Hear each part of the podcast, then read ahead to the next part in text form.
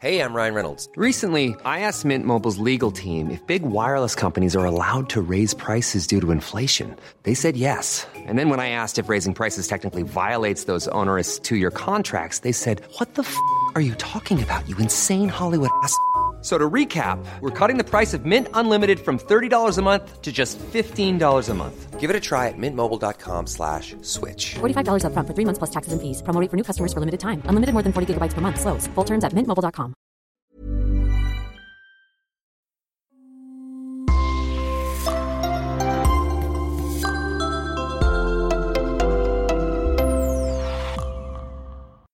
Bonjour et bienvenue à tous dans ce nouveau podcast. En Amérique, ce n'est que bien au milieu du XXe siècle que la police a commencé à enquêter systématiquement sur les crimes.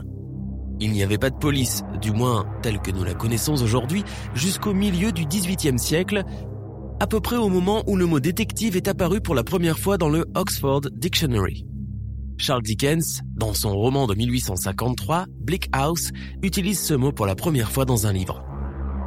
De l'Amérique coloniale jusqu'au milieu et à la fin du 19e siècle, la plupart des villes étaient surveillées par des bandes de gardiens et de gendarmes non salariés nommés politiquement, qui étaient rémunérés par un système d'honoraires, de récompenses et de pots de vin. Si un voleur avait plus d'argent que sa victime, il pouvait éviter la prison en payant l'agent ou le juge de paix local. Les gardiens et les voleurs fonctionnaient généralement comme des équipes où le voleur volait la propriété, puis la remettait au gardien qui demandait une récompense à la victime. Le voleur et le flic se partageaient ensuite l'argent. Au mieux, les gardiens n'étaient rien d'autre que des intermédiaires dans le rachat du butin. En 1840, la ville de New York avait une population d'un demi-million d'habitants et un problème croissant de criminalité, en particulier dans la région de Five Points, un bidonville du sud de Manhattan. En plus des bandes de jeunes voyous, la région était envahie par une petite armée de voleurs de coffres-forts, de serruriers, de pickpockets et de voleurs à l'étalage. Dans le quartier, il y avait aussi des jeux de hasard, de la prostitution et de l'ivresse dans les rues publiques. Alors que les homicides sont encore rares, de plus en plus de personnes sont régulièrement violées et agressées. Au cours de la journée, des hommes de ronde, un groupe de gardiens incompétents et corrompus qui existait en dehors des frais et des récompenses, patrouillaient dans la ville. La nuit, des sentinelles appelées Leatherheads, tout aussi inefficaces et corrompus, prenaient le relais les gardiens ignoraient les crimes contre les personnes comme les voies de fait et le viol parce que ces cas impliquaient rarement des récompenses financières de la part des victimes. Même dans les cas de crimes violents où les victimes pouvaient se permettre des récompenses, peu d'arrestations étaient effectuées parce que personne dans les forces de l'ordre ne savait comment véritablement mener une enquête criminelle. De plus, la médecine légale et la technologie permettant d'identifier les délinquants au-delà de leur nom, c'est-à-dire les prélèvements corporels puis les empreintes digitales par la suite, n'existaient pas. Par conséquent, il n'y avait pas d'archives sur les casiers judiciaires et comme la photographie était une technologie relativement nouvelle, les collections de photos d'agresseurs n'existaient pas. Il faudra des décennies avant que la police américaine ne photographie régulièrement les personnes arrêtées. En 1841, une affaire de meurtre notoire a mis en lumière l'état lamentable de l'application de la loi et des enquêtes criminelles à New York et dans le reste du pays. Comme c'est souvent le cas, un crime célèbre servirait de catalyseur de changement et dans ce cas-ci, de progrès. L'affaire du meurtre de Mary Rogers. Trois hommes, en fin d'après-midi du 28 juillet 1841, alors qu'ils pêchaient à bord d'un bateau sur la rivière Hudson, juste au large de Hoboken, sur la côte du New Jersey, ont aperçu le corps gonflé d'une femme flottant dans l'eau. Le cadavre partiellement vêtu a été identifié ce soir-là comme étant Mary Rogers, 20 ans, une ancienne employée d'un célèbre magasin de cigares de Manhattan. Elle avait disparu trois jours plus tôt. La femme, autrefois séduisante, avait été violemment frappée au visage et étranglée par un bout de corde enroulé autour de son cou et noué avec un nœud coulant. Ses mains et ses pieds avaient été liés et selon le coroner qui a déclaré que la cause de sa mort était la noyade, elle avait été violée. Mary Rogers est née probablement en 1820 au Connecticut, bien que le registre de sa naissance n'ait pas été conservé. Son père meurt dans l'explosion d'un vapeur alors qu'elle a 17 ans et prend un emploi de commis dans un bureau de tabac appartenant à John Anderson à New York. Son patron, Anderson, lui verse un généreux salaire, en partie du fait de son attrait physique rapporté par de nombreux clients. Un client a écrit qu'il avait passé tout un après-midi au bureau rien que pour échanger des regards taquins avec elle. Un autre admirateur a publié dans le New York Herald un poème décrivant son magnifique sourire céleste et ses yeux stellaires. Parmi ses clients, on compte plusieurs figures littéraires majeures comme James Fenimore Cooper, Washington Irving et Fitzgreen Halleck. Le lendemain du jour où les pêcheurs ont retrouvé le corps, un avocat nommé Alfred Crumlin, un résident d'une pension de famille qui avait été le prétendant de la victime à un moment donné, a demandé aux autorités de ne pas enquêter sur le décès. Comme il y avait eu des rumeurs selon lesquelles la dernière absence de Mary du travail impliquait un avortement, Crumlin a fondé sa demande sur la nécessité de protéger la famille de l'embarras.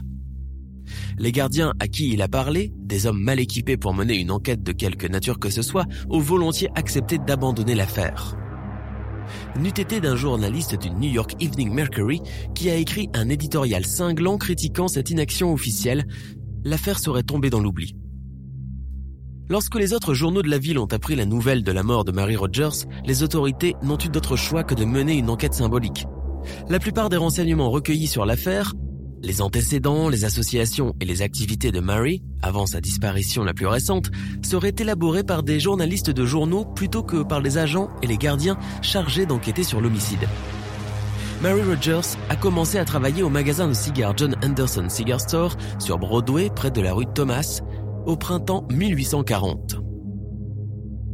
Au cours des dix mois d'emploi, de plus en plus d'hommes éblouis par sa beauté et son charme affluent au magasin.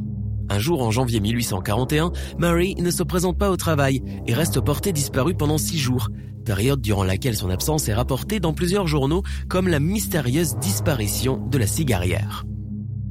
Lorsqu'elle est retournée au magasin, ses clients admirateurs ont remarqué son abattement et se sont montrés sceptiques quant à l'histoire qu'elle leur avait racontée, qui était qu'elle était en visite à la campagne chez un parent. La rumeur s'est répandue qu'elle avait plutôt subi un avortement, une procédure parfaitement légale à l'époque. Peu de temps après son retour au travail, Marie a rompu ses fiançailles avec Daniel Payne, un cisailleur de bouchons qui buvait beaucoup et que sa mère désapprouvait fortement. Elle a ensuite quitté son emploi. Le 25 juillet, le jour où elle s'est rendue à l'hôpital, elle a disparu pour la deuxième fois. Mary a dit à Payne qu'elle passait la journée chez sa tante, rue Blicker, mais trois jours plus tard, les pêcheurs l'ont retrouvée flottant dans la rivière Hudson. N'ayant pas réussi à obtenir les aveux de leurs seuls suspects, John Anderson, Alfred Comlin et Daniel Payne, la police a publié une récompense pour toute information menant à l'arrestation du tueur. Cela a débouché sur une lettre anonyme d'un homme qui a dit avoir vu Mary le jour de sa disparition avec six hommes à l'air patibulaire près de Hoboken. De la plage, Marie et les hommes auraient disparu dans une zone boisée. La lettre publiée dans plusieurs journaux mettait en avant deux hommes qui étaient sur la plage ce jour-là, des hommes qui se souvenaient d'avoir vu une jolie jeune femme en compagnie de plusieurs hommes. D'après ces témoins, Marie était avec ces hommes de leur plein gré. Peu après la publication de la lettre anonyme, un machiniste s'est présenté et a dit qu'il avait vu Marie le jour de sa disparition avec un jeune officier naval. Ils auraient été dans un relais routier près de Hoboken. Le compagnon de Mary s'est avéré être un marin nommé William Adam. En garde à vue, après l'avoir interrogé pendant deux jours, les gardiens l'ont relâché et laissé repartir sur son navire. Le 25 septembre, deux mois après le meurtre, des enfants jouant dans les bois près des Champs-Élysées, à Hoboken, ont trouvé un jupon blanc, un foulard en soie, un parasol et un mouchoir en lin portant les initiales MR. Cette zone se trouvait près de l'endroit où Murray avait été vu entrant dans les bois avec les six hommes à l'air brutal, le lieu probable de son assassinat. Aucune autorité n'avait pensé à fouiller ce site à la recherche d'indices liés à son agression violente. Sans la possibilité de relier un suspect à la scène d'un crime au moyen d'empreintes digitales ou de divers éléments de preuve, l'enquête a connu une fin brutale. Quelques semaines plus tard, à cet endroit même, Daniel Payne s'est suicidé en buvant une bouteille de laudanum, un mode d'empoisonnement suicide particulièrement douloureux et lent. Comme Payne avait un alibi solide pour le 25 juillet, le jour du meurtre, il n'a jamais été considéré comme un suspect sérieux. Personne n'a jamais été arrêté pour le meurtre de Mary Rogers, mais Edgar Allan Poe s'est servi de cette affaire comme base de son histoire, le mystère de Marie Roget. La nouvelle reflétait le mépris de Poe pour les forces de l'ordre de New York, des hommes qu'il dépeignait comme des ratés dans l'enquête sur le meurtre. L'histoire est parue pour la première fois dans le numéro de novembre 1842 de Snowden's Ladies Companion. L'affaire Mary Rogers, par l'entremise d'Edgar Allan Poe, a mené à la formation d'un nouveau genre littéraire et a déclenché le début du journalisme criminel.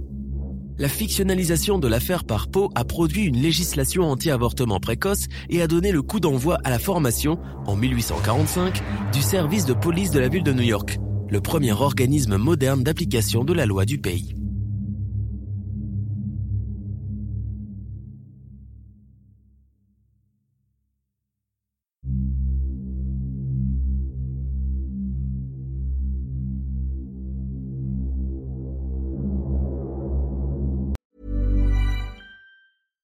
Hey, it's Paige DeSorbo from Giggly Squad. High quality fashion without the price tag. Say hello to Quince.